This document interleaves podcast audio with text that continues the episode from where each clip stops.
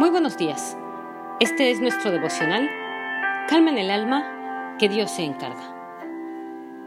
En cambio, a mi siervo Caleb, que ha mostrado una actitud diferente y me ha sido fiel, le daré posesión de la tierra que exploró, y su descendencia la heredará. Números 14:24. He llegado a pensar que en este tiempo, la mayoría de las mascotas están felices de que trabajes desde casa. Son muchas las cosas que uno vive con su mascota y definitivamente se establece una relación y aprendemos de nuestra mascota. Los perros son animales leales que cuidan a sus amos y permanecen fieles por encima de cualquier cosa que suceda. Su lealtad y obediencia nos enseñan profundamente. Lo digo porque estamos sumergidos en la vida de Caleb. Caleb por su terminología, se interpreta como impetuoso. También podemos encontrar que el significado de Caleb es hombre audaz, fiel y fuerte. Pero el origen de Caleb es hebreo y significa perro. Podríamos decir que Caleb fue el perro de Dios, aunque suene raro y hasta feo, pues fue un hombre leal y obediente. Los perros han sido domesticados por el hombre desde hace siglos.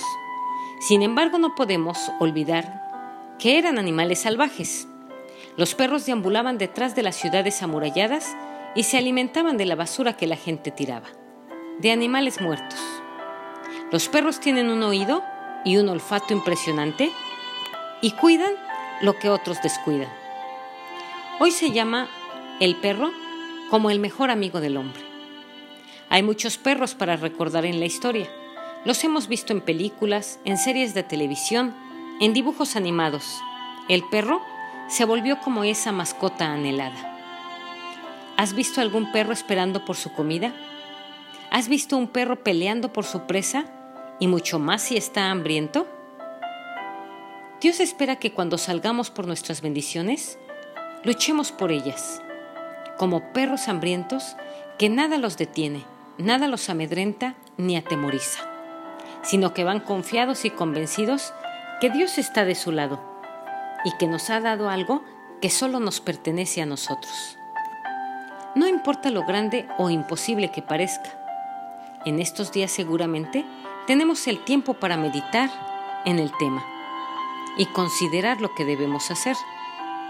Todo lo que estamos viviendo hoy pasará Caleb demoró 40 años encerrado, pero finalmente salió por lo suyo.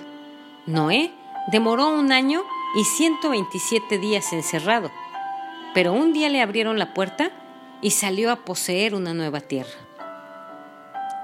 Cuando salgamos de este tiempo y comencemos una nueva vida, un nuevo tiempo, todo será diferente.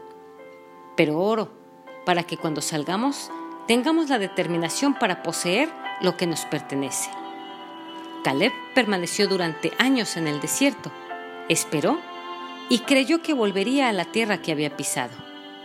Si él esperó 40 años, ¿no podemos nosotros esperar unos cuantos meses? Si Caleb anheló, creyó y confió que la tierra llegaría a sus manos. Pasaron 40 años y Caleb permaneció fiel. El Señor te bendiga y te guarde. El Señor te mire con agrado y te extienda su amor.